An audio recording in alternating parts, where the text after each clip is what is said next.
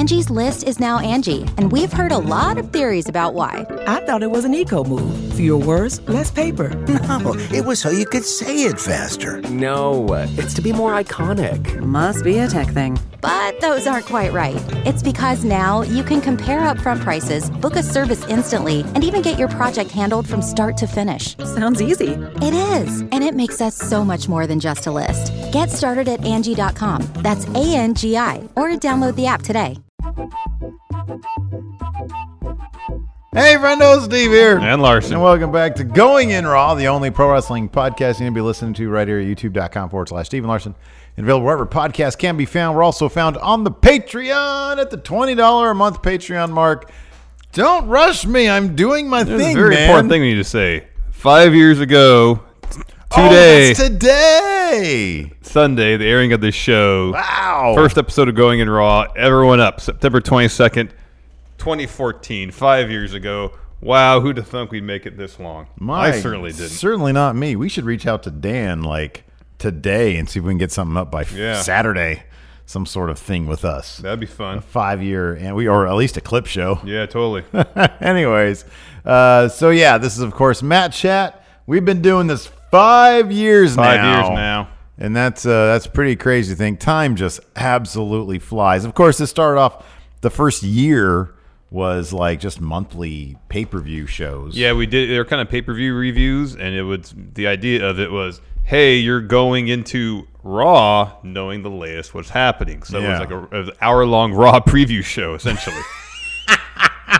And it's still, no wonder Raw preview is my favorite part of the week. Could be. It harkens back to our origins. Exactly. That's funny. So thank you, everybody, for being with us. If you've been with us for 5 years, since going back to 10 for the win, or just over the past week or two. Yeah. Who knows? Thank you very much for sticking by us. Thank you. Thank you. Thank you very much. Kind of crazy. So we do have some questions with regards to that. But first, of course, we're going to talk about some pro wrestling. Of course. Jacksonville's number one Matt Chatter, Guion, has a question. Let's see what he has to say. Hey there, friendos. This is Jacksonville's number one Matt Chatter, Guion Halili, back with another Matt Chat question. This week, I want to know, simple, with Raw and SmackDown kind of switching things up, getting a little bit better, are things creative-wise looking up for the WWE, or is this just a temporary thing that they're doing to try and steal buzz from AEW? Will things go back to being crap? I don't know. Just have a discussion. Let me know what you guys think. Too sweet. Party handshake. You guys are amazing. Later. Thank you, Guion. Thank you, Guion. Yes. I think if you take a look at where we were at the beginning of 2019, if you look at the reactionary McMahon shakeup, there had been so many panic moves, and since McMahon sort of handed the reins off to McMahon, went through his normal parade of panic moves, even. To the point where we weren't having any wrestling take place during commercials. And so everything had to be either 2 out of 3 falls match, elimination where they restart the match. It was desperation. And I do feel like with the hiring of Paul Heyman as executive director in Raw, and to a much lesser degree, Eric Bischoff as executive director of SmackDown, I think we have seen... I'm not going to say it's been a creative renaissance by any stretch of the imagination, but Raw has been a lot better. SmackDown's been pretty decent also. I do think that we have turned a corner. That's not to say things can't fall off a cliff. I am cautiously optimistic about the upcoming draft and the idea of two brands that basically do not interact. Maybe we can get back to the yearly Survivor Series thing or brand warfare, whatever it was. So maybe we can get back to that. I am excited about that. It seems like at least the first appearances with Brock on SmackDown, maybe as like an actual fixture who's there, if not week to week, a couple weeks to a couple weeks. And then on the other side, Raw, if you got Rollins, The Fiend, Braun there, I think we might see some improvement even more so than we've had so far. I'm going to say yes, things are looking up. It's WWE anything can happen. It could fall right apart. That's obvious. But I'm going to say, yeah, we've turned a creative question. It was so bad, and it's not so bad anymore. I'm going to say maybe for several reasons you said. You're right about ever since they brought in Heyman, to a far lesser extent Bischoff, the shows have been, Raw more so, better. That being said, I'm going to say maybe because, as you mentioned, in WWE, anything could fall off the cliff at seemingly any moment. It's up to Vince's whims. Sure. While Heyman has seemingly improved the quality of the creative on Raw, over on SmackDown, we keep on hearing stories of how Vince wakes up Tuesday morning, looks at the script, rip, starts over again. That's not an atmosphere for creative stability. Now, we've heard about some moves. Ryan Ward stepping down or being removed from his spot as head writer of SmackDown. Ed Koski's in charge over there now, along with Bischoff. So there still seems to be a degree of upheaval happening over on SmackDown. Whether that's over or not, I don't know. But with that level of instability over there, I can't say with certainty that, yes, at least on the blue brand side of things right now, creatively, they're in good hands until I know exactly what kind of rhythm the creative team is getting into. Right over on Raw, it feels like Heyman is getting into a decent creative rhythm. Raw last week was pretty good. Week before that was pretty good. It's still a wait and see thing here. Short term, yes, seems like things are getting better. Let's see if they can sustain that through the end of the year, leading up to Mania. And with this new deal with Fox, of course, Raw still on USA. If they can build to actually a really interesting WrestleMania and have their top show of the year, get some eyeballs on it, because not just because they're bringing in outside stars, because the quality of the creative is really good and there's some interesting matches, then maybe we can talk about, yes, they've turned the corner. But I think it's a large degree too soon to tell. Yeah. Next, B-Man. Patrick Sparks, the B-Man. Yeah. Let's see what he has to say. Hey, friendos, Pat here. All right, so with the draft coming up, my question for you is, who's going to benefit the most from moving to a different brand? Men, women, tag teams, everybody really. And then who is going to not benefit from it at all? And it's going to hurt them and put them in a lower standing. What do you guys think? Thanks, friendos. Bye. Thank you, B-Man. Thank you, Patrick Sparks. All right, I'll tell you who's going to benefit most, and that's NXT. Triple H said in one of his interviews he's done recently that he doesn't anticipate any NXT talents being drafted up to the main roster during the draft in a couple weeks. About a month, sorry. Which is great, because NXT today is making the move to USA. They need all hands on deck. We're filmed this last Wednesday. Is what yeah, 18th. We filmed this on Wednesdays. They need everybody there to make the largest impression possible, to take on AEW in the new Wednesday Night Wars now. And if NXT were to lose any of its star power, it would be a disservice to the quality of product over at NXT. So long as NXT doesn't lose any major players, so long as the roster more or less stays intact, they're going to be a massive winner. Everything we've heard so far is that there's not going to be a whole lot of upheaval on the Raw and SmackDown rosters post-draft. So I don't expect any massive sweeping changes. That could all change, of course. As far as who's going to benefit least, I think we saw that on Tuesday. Kofi Kingston is in the midst of a pretty good world title run. It seems that's about to come to an end at the hands of Brock Lesnar. It's going to benefit Brock. He's going to be on TV. He's going to be champion. He's going to be collecting fat paychecks.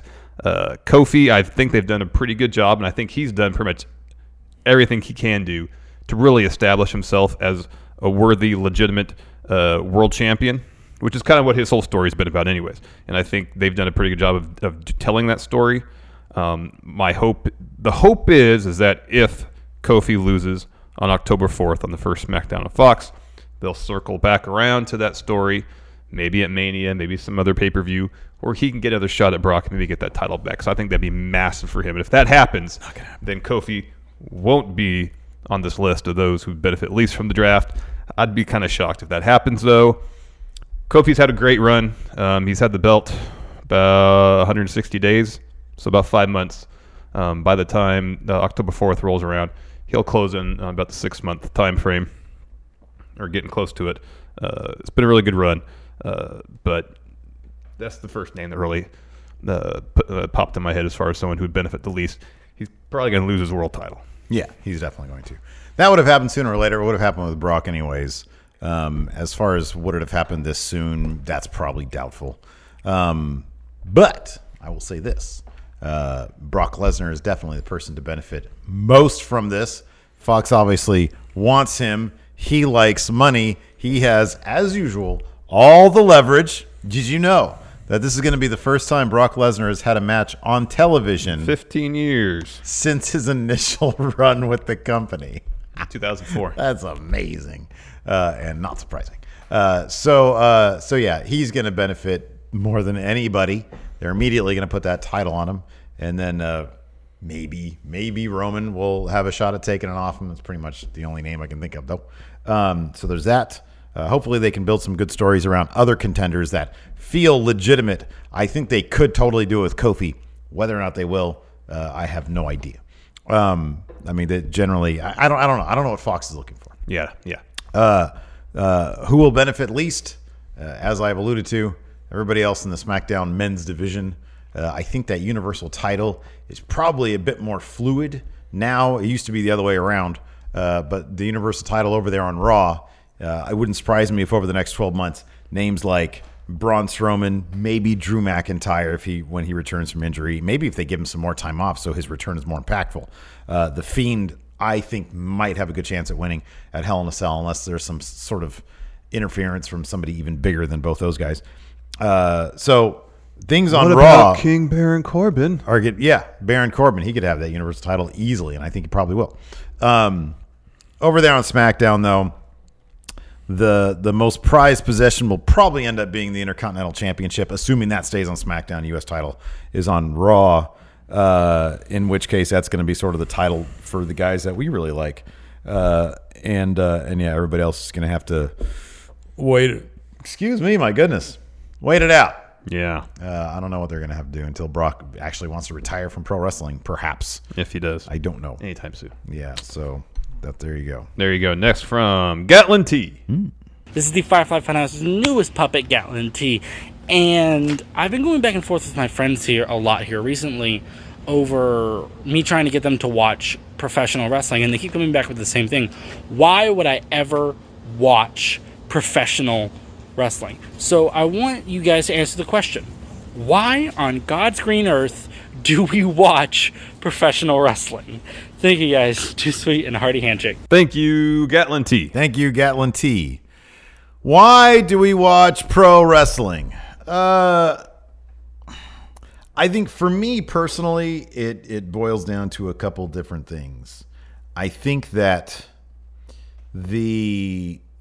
I am a big lover. I'm not going to claim to be an historian, but I do appreciate history.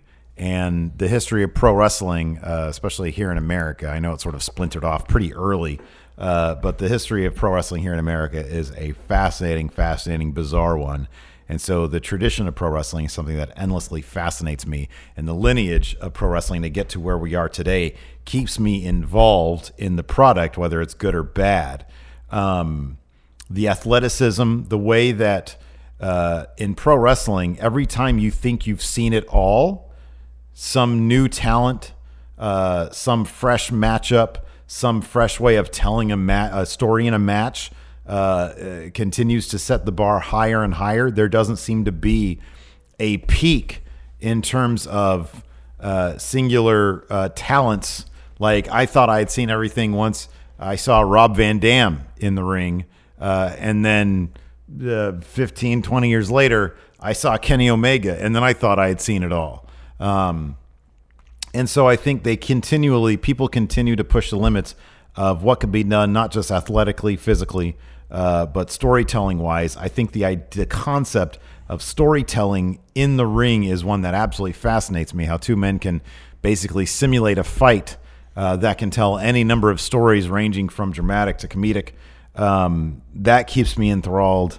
The juxtaposition of just how silly pro wrestling is with how dramatic it can be endlessly fascinates me. So yeah, it combines a lot of genres or I'm sorry, a lot of features from genres that I find appealing, from comic books to films to sports. It combines all the stuff that I kind of appreciate out of those things into one very strange, very unique, very American thing, pro wrestling. That's sort of a nebulous answer, but that's my answer. No, I don't think you're being that vague. I think what appeals to pro wrestling in the most broad sense is storytelling. Yeah, I mean, humans like to see stories unfold, whether it be on a motion picture screen, or television, mm-hmm. listening to them on the radio or podcast these days, mm-hmm. reading them in books, comic books, whatever the case may be. We like to read stories. And pro wrestling, yeah, it's kind of a bizarre storytelling medium, but it's a storytelling medium nonetheless. It's the only one I can think of that combines high athleticism, like you'd see in any other professional sport, elite athleticism in some cases, with highly dramatic storytelling. We just don't see that. Yeah. I mean, the hallmark of pretty much any great sports telecast is that they try to create narratives about the athletes who are participating and the way that the story is unfolding in the game, which they have no control over. So they can enter into, and that's why you have all these people paid huge dollars to be analysis on ESPN or Fox Sports, whatever, because they're in advance of the game, advancing potential storylines, and during the course of telecast, advancing those storylines. Here's the thing, though. Since they have no control how the game plays out, they could spend weeks and weeks prepping a storyline for a game only for something to happen so that storyline doesn't come into play at all. LeBron versus Kobe is a great example of that. Yeah. Yeah. How it ended up being Kobe versus Dwight. Yeah. Yeah. So 2009, I guess. So there's countless instances where that happens. You go to you watch UFC. A lot of what UFC does in terms of how they frame the fights, they so desperately want to be pro wrestling because they want to create these storylines going into these fights because yeah, two people in a cage fighting each other, that can have some excitement. A lot of times it's pretty dull. Mm-hmm. But unless there's larger-than-life personalities involved in stories, mm-hmm. there's nothing really to catch you. Yeah. I mean, like we watch a compilation of, I think it was in Russia or something, the slap thing. That's great to watch for 5 minutes, but if you tell me you have to sit down and watch that for 3 hours, at a certain point I would stop caring. Yeah. Because I don't know the stories of anything going on there. I just don't know the stories. Yeah. So when you get down to it, it's just about storytelling. Mm-hmm. It's modern myth making. You got, when done right, interesting stories told in a really creative manner, featuring feats of exceptional athleticism. It's a storytelling form unlike any other, and for a number of years, and I think this is not so much the case now. There is the stigma about it being fake. I mean, it's choreographed. It's like dance. Yeah. It's like how you block a scene for a movie. They're working out the beats of the story they're telling to elicit emotional response. Mm-hmm. So it's all about storytelling. Yep. Angie's List is now Angie, and we've heard a lot of theories about why. I thought it was an eco-move. Fewer words, less paper. No, it was so you could say it faster. No, it's to be more iconic. Must be a tech thing. But those aren't quite right.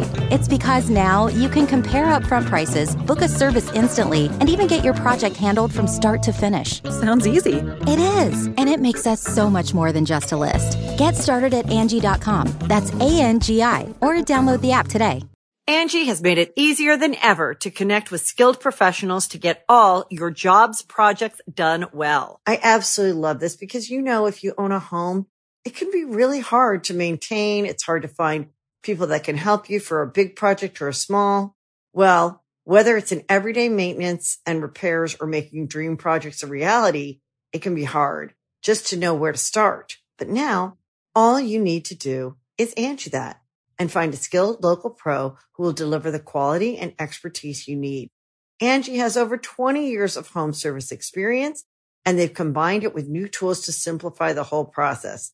Bring them your project online or with the Angie app, answer a few questions, and Angie can handle the rest from start to finish, or help you compare quotes from multiple pros and connect instantly, which means you can take care of just about any home project in just a few taps. Because when it comes to getting the most out of your home, you can do this when you Angie that. Download the free Angie mobile app today or visit Angie.com. That's ANGI.com. The Angie's List you know and trust is now Angie, and we're so much more than just a list. We still connect you with top local pros and show you ratings and reviews, but now we also let you compare upfront prices on hundreds of projects and book a service instantly. We can even handle the rest of your project from start to finish. So remember, Angie's List is now Angie, and we're here to get your job done right. Get started at Angie.com. That's A-N-G-I, or download the app today. Next, got a question from Rich. Friendos, Rich the Smash Bro here with a quick Matt Chat question. Notice what time it was. Try to get home quick, so this may be late. If it is, I apologize, but run it anyway. Anyway, we all know that AJ Styles kept the title last year through the game release. With Becky on the cover of the game this year, do you think her run is going to last until at least Survivor Series, since the game comes out at the end of October and Hell in a Cell's at the beginning of October? And if you see her keeping the belt, how do you see her Hell in the Cell match with Sasha going down? So just something I had to think of really quick. So yes, and don't yell at me for driving. I'm driving very slow through a low speed limit area right now. So take care, friendos. Thank you. Thank you, Rich. Yeah. That seems to be the pattern we've seen thus far, is when someone is on the cover of a video game. If they have title, they have title to last release the video game. Granted, she shares the cover with Roman. Roman doesn't have any belts right now. I'm not going to say it's an impossibility that she's going to take an L and lose that belt in advance of the game's release. I'd be kind of surprised, though. What day does the game come out? 22nd. Okay, yeah. No, she's going to lose that title. It has nothing to do with the video game. I think that the math on the video game kind of... It is thrown off by Roman Reigns being there. I think this year is a little bit different than prior years. I think that Becky is still going to be a major featured player in WWE going all the way to WrestleMania, where the four horsewomen will main event in that fatal four-way. I think there's going to be a lot of great twists and turns, and she's going to be prominent amongst all that stuff. She's still a huge, huge star. Well, as you said, Roman Reigns on the cover, he ain't got a belt. I don't think it's necessary.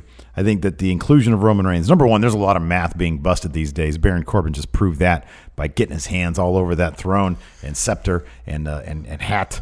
Yeah, that's not a wrist clock. Huge dollar marketing budget math, though. No, that's fine. But the bottom line is there is not really there's nothing that dictates champion must keep their title as long as that person who's on the game is still figuring prominently in storylines, and it's not like they don't have like EC3 on the cover of the game, then I think that they can. I don't think that one has to do with the other. So yeah, I'm gonna say I think Becky already has. She's got too much history having been made for the title to be a thing. Like, it's one thing when AJ had it. He was in the middle of a title run that I think broke some sort of record in the modern day, at least, I think. Didn't he break like CM Punk's? No, but didn't he do... Well, it was over a year. So yeah, that was a little bit over a year, but yeah. CM Punk had it for over 400 days. Yeah, all right, well, whatever. I think that AJ Styles wasn't exactly a history maker, and so, he had the title. They kept the title on him, and I don't think one had to do the other. I think that Becky Lynch... main event at WrestleMania. She's probably going to main event next year. She's one of their biggest stars, with or without the title. She could totally lose that title, and I think Sasha's probably going to take it off her at Hell in a Cell. She's got the advantage. She's been in Hell in a Cell before. She's going to use that. Here's a thought. Now that crafty. We have heel Sasha, maybe her fortunes will turn in that she can only win the title at pay-per-views. But can't defend it on TV. So here's a possibility. Becky loses in a strong showing at Hell in a Cell. They have the rematch, I don't know, a week or two later on Raw. Becky wins it back before the game comes out. I wonder. Another match at, I guess Survivor Series, the next one, so probably not then. But after that, Sasha can get it back. I just wonder if they're going to be able, like, if they do want to, and this is like way early, and we're speculating more than anything. The idea of the four horsewomen doing a fatal four-way with the distinct brand split that is solid.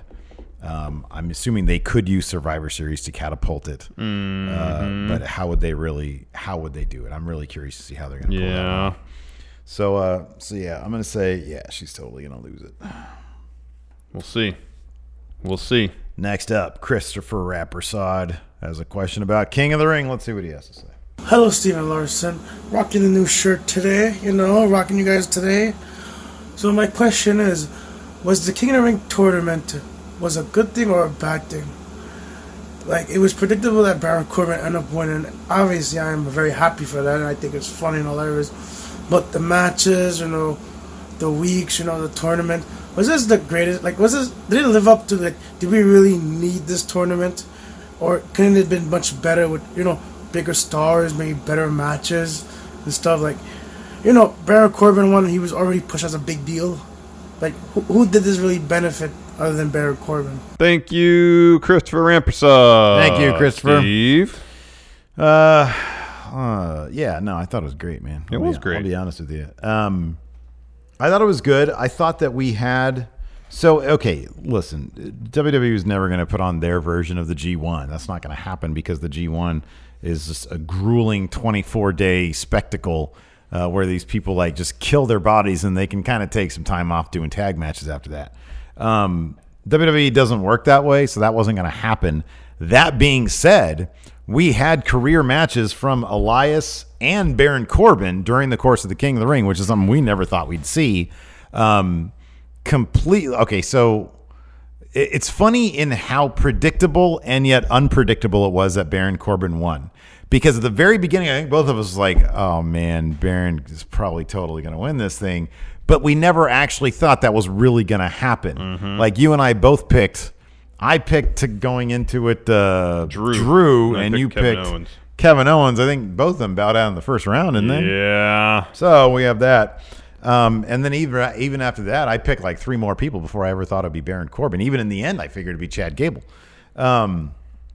So I thought that it was booked very, very well. It threw us for all sorts of loops. I think it did make a star out of Chad Gable. They have to continue that momentum. But, I mean, given what happened this past week on SmackDown, I think they're doing that so far. So that's good. Yeah. So, yeah, I think I was a big fan of this year's King of the Ring. I hope they do it annually. I think it'd be awesome. No, everything you said is right. It was great fun. Basically, I think about every King of the Ring match got 15 or so minutes. They let every match breathe. They let every performer showcase what they can do. It was almost as if one or two times on episode of Raw SmackDown, you got a pay-per-view quality match because that's what they basically all were. Mm-hmm. There were some exceptions. I think there was one oddly short match, and I forget what it was. Yeah, I mean, not all of them were spectacular, but vast majority of them they gave time were pretty good. Yeah. We saw career-defining matches from Elias, from Baron Corbin, star-making turd from turn from Chad Gable. I had a star-making turd earlier today. Yeah. So all in all, I think it benefited everybody that was in it. I kind of like that King of the Ring isn't necessarily the most star-studded affair. You got some major names in there, and then you get some undercard wrestlers in there that could pull off an upset or two. People that really need that rub. I think it really worked out for everybody, and I do think they made the right choice in picking the most entertaining possible winner of King of the Ring with Baron Corbin. Good. Without a doubt. Good. Next from Cult of False Reality.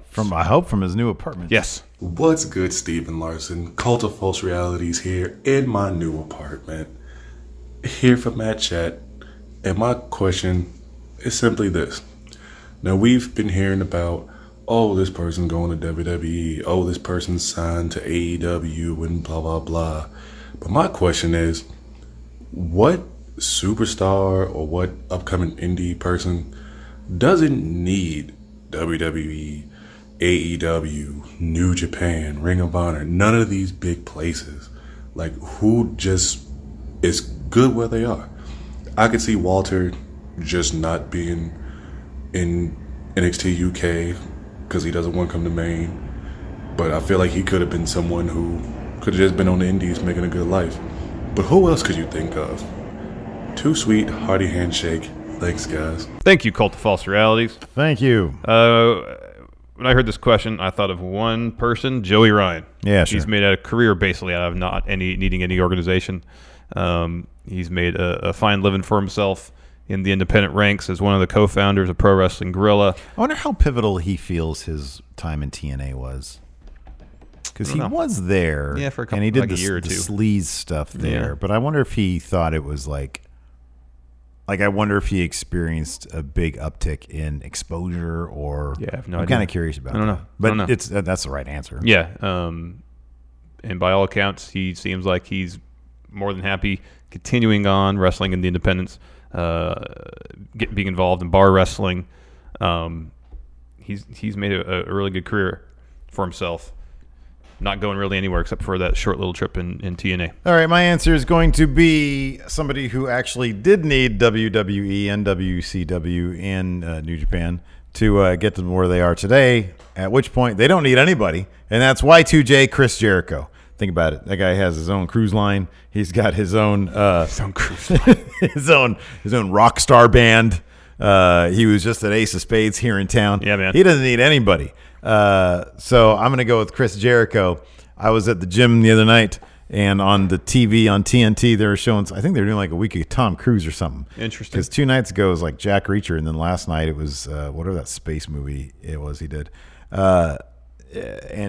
Like every commercial break, there was an AEW on TNT commercial. Yeah, and you know whose face was front and center? Kenny Omega. No, nowhere to be found, actually. Cody.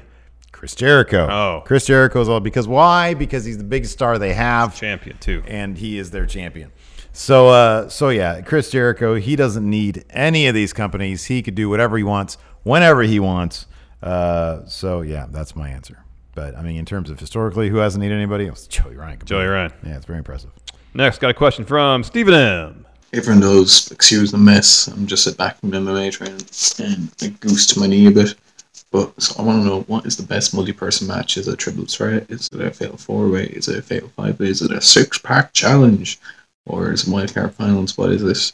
Each of you pick one and just tell us why it's the best, and you can't have the same. So too sweet, hearty handshake. Thank you, Stephen M. Thank you, Stephen M. All right, man. I mean, it's obviously the Royal Rumble. That's what it is. It's the Royal Rumble match. Because there's like 30 surprises, or you're like, oh, who's gonna come out next? I mean, you usually know who's gonna come out first and last, but like in between that, you have like 28 surprises. It's great. Sometimes they do these giant rumbles in Saudi Arabia, like 50 people, and that's great. That's even better. It's greatest. So it's the Royal Rumble. You get great surprises like Titus O'Neil falling under the. Did they do a three Foleys one year?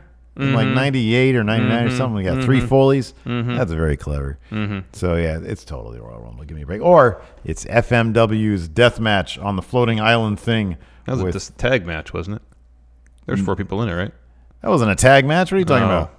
That was just chaos. Everybody like bludgeoning themselves, and they got sickles and stuff. Oh, that was great. All right. Anyways, what's your stupid answer? Oh, heck, I'm going to change my answer. I'm going to go to the Rey de Reyes match in AAA. Okay, yeah. It's kind of like... Oh, man, yeah. It's kind of like a Royal Rumble, but you can pin some people, too. No, that's the Copa something, right? Oh, Copa, yeah. Rey de Reyes is great, too. Yeah. All those crazy multi-person matches they have in AAA. Yeah. That's great stuff. What is it, Copa Triplemanía, something like that? Yeah, that was that one, but also Rey de Reyes. It was a multi-person thing. Which is the one that has the little fire thing? That has. Oh, that was the Copa. Yeah, give me the Copa. So if you win Rey de Reyes, you get a giant sword. That probably Rey de Reyes is my answer. That probably wins. You can host the best backyard barbecue when you find a professional on Angie to make your backyard the best around. Connect with skilled professionals to get all your home projects done well. Inside to outside, repairs to renovations. Get started on the Angie app or visit Angie.com today. You can do this when you Angie that. Get ready for the greatest roast of all time. The Roast of Tom Brady. A Netflix live event happening May 5th. Hosted by Kevin Hart. The 7-time world champion gets his cleats held to the fire by famous friends and frenemies on an unforgettable night where everything is fair game. Tune in on May 5th at 5 p.m. Pacific time for The Roast of Tom Brady, live only on Netflix. Next up, Blake Esta has a question about our anniversary. Oh, yeah. What's up, Steven Larson, Blake Esta, Matt Chat's resident radio DJ checking in now. Congratulations on 5 years, guys. Well-achieved accomplishment. My question is, what's the first memory that pops out to you over the past 5 years? Whether it's good, bad, funny, whatever it may be, over your past 5 years of doing Going in Raw, what's the first memory that comes to your guys' minds? Congratulations once again on 5 years. Looking forward to 5 more. Y'all have a good one. Thank you, Blake Esta. Thank you, Blake Esta. So I thought of one of your answers. But I'll let you talk about it since you have it listed here. Okay. Because that was pretty cool. Not very often you get a music superstar that buys you a beer. Oh, man. That's pretty great. I know. You get a chance to talk to him. The first thing that popped in my head, I think, is that was the feeling where I felt like we actually really made it. Yeah. Like we were established amongst our peers as our equal. Yeah. As an equal. Internet Darlings. Yeah, okay. Brian Zane was kind enough to invite us out to be part of his panel WrestleMania weekend 3 years ago, and I felt like it was really the first time maybe that we were really hang out with our contemporaries, our peers, and it was cool. We got to meet a lot of people who were in the same field as we are. It was. Like I said, it was when I felt like we made it. Yeah. You know? Yeah. Like we weren't just a couple of lumps sitting in your would-be dining room talking about wrestling to nobody, just talking to a camera. Yeah. It was a good turnout. We got to meet a lot of awesome friendos after the show, and it felt like kind of a precursor to what we would later experience at All In, Double or Nothing, and all the other events we've been to subsequently. So that's a great answer because I agree that like it was we had seemingly as many people there to see us as there were to see some of the other people up on that stage. Mm-hmm. So that was cool. Similarly, I think for me though it was more like what can you and I do without anybody else, without any padding of the panel, if you will, just you and me. And for me, it was Friendo Fest this past Double or Nothing StarCast, where we were hoping to get 10 people to show up to our live show, our live review. And one thing that we're decent at is promoting ourselves, which is odd because we traditionally haven't been good at that. But like we pushed Friendo Fest, we turned what was simply a live podcast show into an event. And by God, we had like 60 people show up. And mind you, to get from StarCast to the place where Friendo Fest was held, it's like either a really long walk or like a short drive. But it's a short but potentially complicated drive. Yes. So like people had to go from wherever they were to come get to where we were. Yeah. And we still, like we got there and there were people there and they kept on coming in and kept on coming in and kept on coming in. And then at the end, we went out there and we took pictures of everybody. And to me, that was like, man, we did this on our own. Mm-hmm. So I would say Friendo Fest, when I really realized that, wow, we can actually make a living off of doing just this. It was, one person's tragedy is another person's, bounty, I guess. But when that first video we did it was like an emergency news brief thing where Paige had been arrested or something in Vegas, I think. Some shenanigans. We got it up as soon as I think I was on vacation when we recorded it because we did it like via Skype or something. We did a lot more stuff remotely back then than we do now. Well, I know, but I think I was literally in like LA or something. That could be. So we stopped what we were doing. We recorded it and we put it out there and then like it just the numbers started coming in pretty big time and it was like, oh man, wow, that's like people are starting to know who we are. Yeah, that was kind of cool. And then this last one I'll mention is NXT Takeover when we were in Orlando.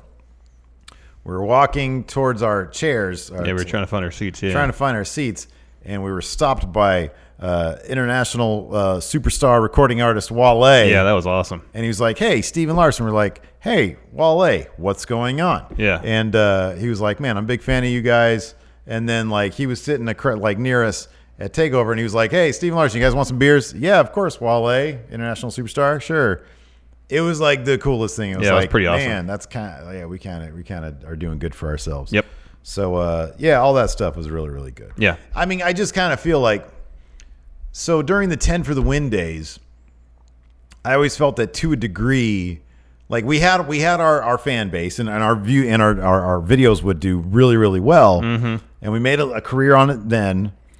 But I always felt that like community-wise, we're very niche. Yeah. Within the scope of like other machinima properties, other YouTube gaming properties, I always felt that we were kind of riding the coattails of like Inside Gaming. Yeah. Because they were obviously the popular ones. Yeah. And then like if there were fans left over, we'd sort of, you know, they would be like, oh, cool, we like Steven Larson too. Yeah.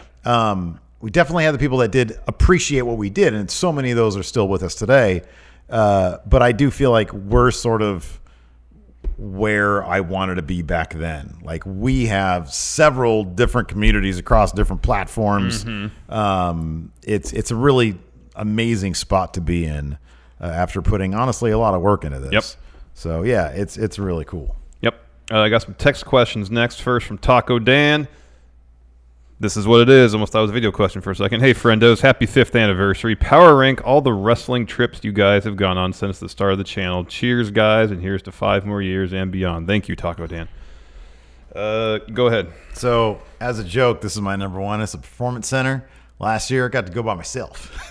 No, that's messed up. I was really bummed out you weren't there. But shout out to Tony Pizza Guy.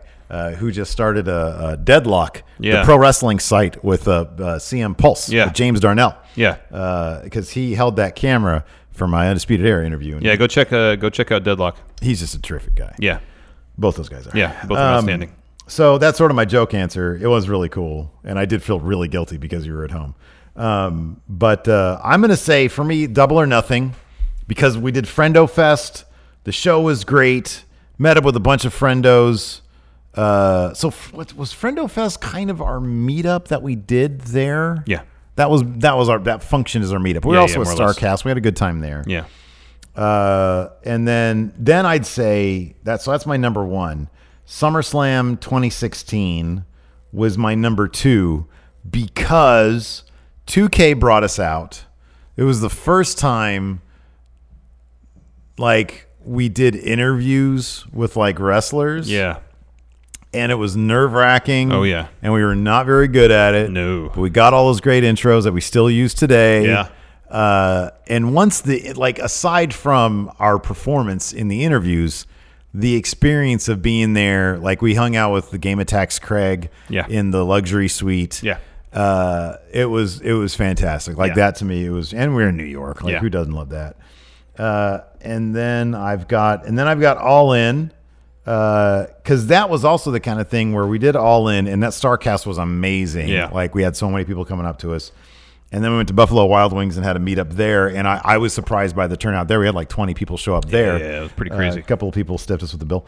And then when 2K brought us out to the WWE archive, that was really cool. That was pretty neat. And then the Mania 34 trip, we had Internet Darlings. We went to WCPW show. I had a miserable time at WrestleMania, which is why it's so low on this list for me. But everything else about that weekend was awesome. Everything else about that week was great. Tops for me is All In. Double or Nothing, I'll talk about a bit more, but All In, just something about StarCast that year felt way more intimate. We were just sitting there hanging out. Oh, what? Guess what? Best friend's sitting next to us. Got to chat with them for a little bit. That StarCast was better. Got to chat with Chelsea Green. Who was awesome. Yeah. Got to offer donuts to Joey Janela and Punishment Martinez. Good story. Stone Cold E.T. was there. Yeah, that's true. He was missing from StarCast in Vegas. We met Tim Spulak. Yep. Yeah. And we got to meet, I might have mentioned that, a lot of friendos we hadn't met before. Yeah, this awesome drawing of Top Notch and Mecha Santa from one, I forget what his name on here. Can't see his name. And while there wasn't the singular event like Friendo Fest that there was a Double or Nothing at All In, I felt like the weekend, it was just an incredible experience of meeting people, taking a really good show at All In. Just top to bottom, a great weekend. Got some great food there, too. Some Chicago-style pizza, Chicago dogs, some Italian beef. From a food standpoint, that might be the top trip we've done so far. Not even close. Next for me was Mania 34. Going to WrestleMania is probably the least... least enjoyable part of the whole weekend, but just taking in all that wrestling, being part of the Internet Darlings panel. Yeah, I'm sorry I was such a miserable at WrestleMania. Wow. I was miserable, I know, though. That's fine. You can beat that stuff. It was a long weekend. I understand. But like we were doing all right for ourselves money wise, and so we ponied up and made sure we had good seats for everything. Yeah, that's true. We had incredible seats at Takeover, had decent seats at Mania, had good seats at the Raw after Mania. Just all in all, a really, apart from Mania maybe, a really fun experience.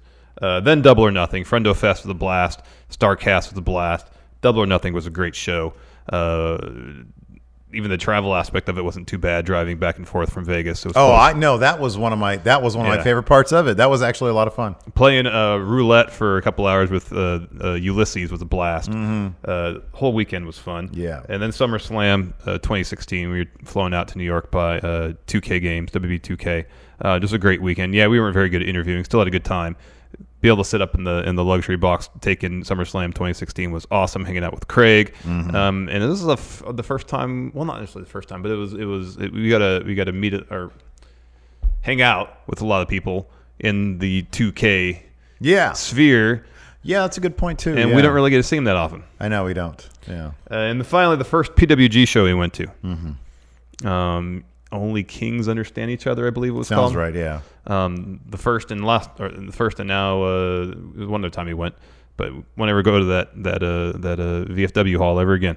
I know. I'm glad we got in Reseda. So I'm glad we got to sneak those in. Yep, great show. Another text question from Luis Ariza. What moves do you guys always pop for? Luis loves a good Phoenix Splash, Spanish Fly, and Destino. He's 100% right about Spanish Fly. Yeah, that's on my list for sure. Spanish Fly, second rope pile driver. Yeah, that's a good one. And I don't care when Okada does a Rainmaker. Yeah, it's hard for me not to scream Rainmaker at the top of my lungs. Yeah, that's true. I pop big time for the Spanish Fly. I always pop for a Canadian Destroyer. They just look so cool. Yeah, they do. Like, look how cool. Do you not pop for that? Yeah, you're gonna have to pop for that. I'm a big fan of that. Trying to think if there's anybody else that I like really pop for. Judas Effect. Yes, I do scream for the Judas Effect. Yes. That is totally true. Final text question from the Howdly Doodly Champ. This question comes from hopeful future wrestler Maddie Light. Which NWO member would you trust to babysit your children? All right, so I'm going to... Let me see here. Let me just see who's on. I know my early answer. Mm-hmm. NWO members. But I'm going to go through and see if there's anybody I forgot. All right, don't go to that first link. Go to the second one. Go to this link here? Yeah. Okay. Let's see here. Let's just go through the list. Scott Hall. Mm-mm. No. Mm-mm. No. Kevin Nash, yes. Yeah, maybe. I would trust Kevin Nash. Does he have kids? I think he's got kids. Maybe. I know he's been married for a long time. Hogan. No. DiBiase. Maybe. I don't see why not. Yeah. The Big Show. Yeah. Oh, yeah. For sure. 100%. 100% Big Show. NWO Sting. I don't know much about Jeff Farmer. I don't know anything about him, so no. He's a stranger danger. True. Stranger danger. Fair enough.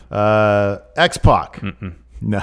Not well. I remember, he seems like a swell guy now, but not during his NWO days, no. Yeah, no. Vincent. Mm-mm. Miss Elizabeth. She's a woman, so yes, right? She seemed nice enough. Yeah, she seemed nice enough. She might be messed up, dude. I don't know. You can say it. Well, I mean, she had was some heavy into drugs. Yeah, she was, at least, you know. She might leave your kids. Well, I didn't know if it was during the NWO period. It was just later on. I don't know. Eric Bischoff. No. You'd try to make my kid join a motorcycle gang. Eric Bischoff's a big fan of Gypsy of the dog that I have. Yeah. That breed. Yeah. So I'd consider it. All I'd right. consider. Bischoff. Well, maybe as a dog sitter then. Yeah. Exactly. Buff Bagwell. No, not a chance. Not a chance. Mike Wall Street. Yeah. He's raised some cool kids, okay, man. Okay, yeah, fair point. He's got Bray Wyatt's his kid. Yeah, Bo Dallas. Absolutely, 100%. Boss Man. I don't know anything. I don't know. Stranger danger. Yeah. He's not a real cop. I don't trust cops anyways. Scott Norton. Seemed nice enough. He seemed like a real... He walked by me at StarCast and did this. It was very warm. I'm going to say yes to Scott Norton. Yeah, I'm going to say yes to Scott Norton. On top of that, nobody's going to fuck with my kid if Scott Norton's there. Scott Norton actually seemed like a really sweet dude. Yeah. Randy Savage. Mm-mm. Yeah, no. Mm-mm. Nah, a little weird. He seemed a little unhinged. Conan. I feel like this is one of those RF ones with like the who's a dick and who's not. I know. Would you let your kids Would you leave your kids? I'm gonna say no. I'm gonna say I don't know. I mean, he got shanked. That wasn't real, man. That was all storyline. Mr. Perfect. So he also had a drug issue. Yeah, probably not then. Probably not. But McGillicuddy seems cool. Yeah. Rick Rude. Probably not. I don't know. That's a maybe. Louis Piccoli. Mm-hmm. Stranger Danger. Dusty Rhodes. Yeah. Yeah. I'd let Dusty. Yeah. Of course. Absolutely. Brian Adams. Probably not. Stranger Danger. Scott Steiner. No. No. Hell no. Hell no. The Disciple. No. Brutus. Beefcake. He's a move around. We met Beefcake. But he doesn't move around too well these days. he wouldn't know where. Yeah, he wouldn't know where Bama is. He seemed really sweet, like a really I wouldn't put him through that. I wouldn't want to put him through that. He just seems like his body's taking a lot. Stevie Ray. Yeah. Oh, yeah. Heck absolutely. Yeah. Yeah. I would hope that he would somehow influence my child to be even cooler than she is right now. Horace Hogan. No. Stranger Danger. Lex Luger. No. I don't think he can handle he's frail. Sting. Yeah. Steve Borden? Yeah. Yeah, okay. I'm with that. Disco Inferno. Not a chance. Stay away, dude. David Flair. Mm-mm. Stranger Danger. Don't know anything about him. Tori Wilson. She seems sweet. Yeah, she seems pleasant. I'll say definitely yes. Bret Hart. No. No? No. I would totally let Bret. Mm-mm. Absolutely. Put my kid in the sharpshooter. Hey, what are you doing over there? Get away from the TV. It'll poison your mind, you know. Come here, I'll teach you how to do sharpshooter. Yeah, I'll start stretching your kids. Well, she needs a little toughness in her life.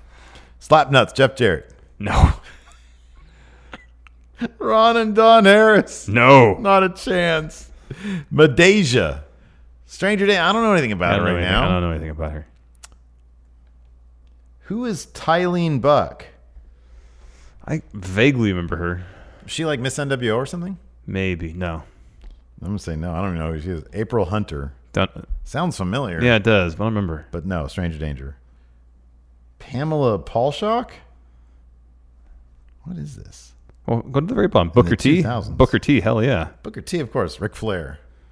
No. No, not even. No. No. No. And then HBK Shawn Michaels. These days, yes. Yeah, in that period of time, yes. In his DX days, no. Because for all of these, I'm thinking at their best. When they're cleaned up, at their best. All right. So Shawn Michaels, yes. Yeah. Yes. Good stuff. And that's it. That's the show for today. Thank you, everybody for the questions. And thank you, everyone, for sticking around, sticking with us for 5 years. Yeah, we got probably 15 years more till we can retire from this racket. Maybe 20? Yeah. Maybe 20 more years and we can retire? Oh, my God. If we do this for 20 more years? Well, Lacey starts collecting retirement in 10. Oh, all right. So. It's odd. All right, I'll be doing this for 30 years. There you go. Thanks, everybody, for watching. Until next time, I'll talk to you later. Bye. Angie's List is now Angie, and we've heard a lot of theories about why. I thought it was an eco move. Fewer words, less paper. No, it was so you could say it faster. No, it's to be more iconic. Must be a tech thing. But those aren't quite right. It's because now you can compare upfront prices, book a service instantly, and even get your project handled from start to finish. Sounds easy. It is, and it makes us so much more than just a list. Get started at Angie.com. That's ANGI, or download the app today. You can host the best backyard barbecue when you find a professional on Angie to make your backyard the best around. Connect with skilled professionals to get all your home projects done well. Inside to outside, repairs to renovations. Get started on the Angie app or visit Angie.com today. You can do this when you Angie that.